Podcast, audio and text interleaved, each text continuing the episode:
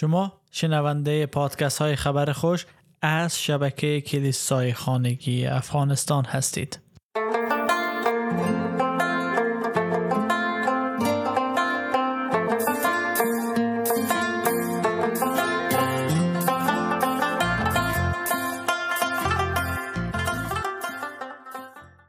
سپاسگزار هستیم از این که ما را همیشه دنبال می‌کنن در پادکست های خبر خوش. و طوری که می‌دانیم ما سری مختلفی از پادکست ها را آماده کردیم برای شما ایزان که در ایمان خود رشد کرده و ثمر بیارن و همچنین ما می‌خواهیم دعا می‌کنیم آرزو داریم که شما ایزانی که به مسیح عیسی ایمان ندارن با شنیدن کلام خدا قلب خدا به او بسپارن به این خصوص ما شروع کردیم به پادکست های ثبت پادکست هایی که پیشگویی های عهد عتیق یعنی تورات کتب انبیا مزامیر ثبت کردن در مورد عیسی مسیح خداوند یگان منجی ما. و امروز می‌رسیم به یک دیگه از پیشگویی های عهد عتیق که در اونجا خطاب شده آمده که عیسی مسیح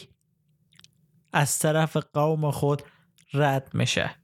و در مزامیر فصل 69 آیه 8 می‌خوانه البته می‌تونم از آیه 7 بخونم میگه من به خاطر تو رسوا به شرمنده شدم. نزد فامیلم مانند یک غریبه و نزد خانوادم مانند یک بیگانه شدم.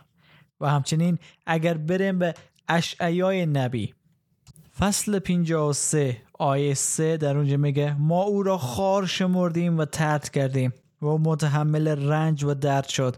کسی نمی‌خواست حتی به او نگاه کند. ما او را نادیده گرفتیم.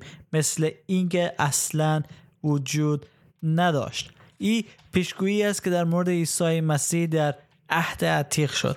و حالا زمانی که میایم به عهد جدید می‌تونیم در یوحنا فصل اول آیه 11 بخوانه در اینجا گفته شده او به قلم خود آمد ولی متعلقانش او را قبول نکردند. و همچنین اگر بریم به یوحنا فصل هفت آیه پنج در اونجا می‌خوانیم که میگه چون که برادرانش هم به او ایمان نداشتن و بعدا زمانی که اگر این انجیل شما ادامه بدن می‌بینید که در فصلهای آخر انسانها قوم یهود با عیسی مسیح چی کار می‌کنن؟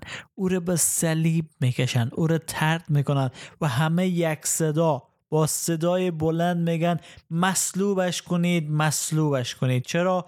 چون عیسی خداوندی بود که در بین ما ظاهر شد تا گناهان ما را پاک بسازه و ما را نجات بده. اما قوم از او که قوم برگزیده بود او را نشناخت. چون اونا منتظر پادشاهی زمینی بودن اما عیسی با پادشاهی آسمانی آمد. او آمد تا ما را به آسمان جایی که از او ترد شده بودیم جایی که از او بیرون انداخته شده بودیم حضور خدا بازگردانه. اما انسان ها خواهان پادشاهی زمینی بودن. و شاید بعض وقت شما آنچه را میخوایی که زمینی هست آنچه رو میخوایی که شما رو در اون لحظه خوشنود می‌سازه. اما بدانید که خداوند برای شما هدف برنامه و نقشه بهتری داره. او می‌خواد که شما متعلق به آسمان باشید او می‌خواد که شما در حضور از او زندگی کنی. در حالی که شما خواستار امور دنیوی هستی.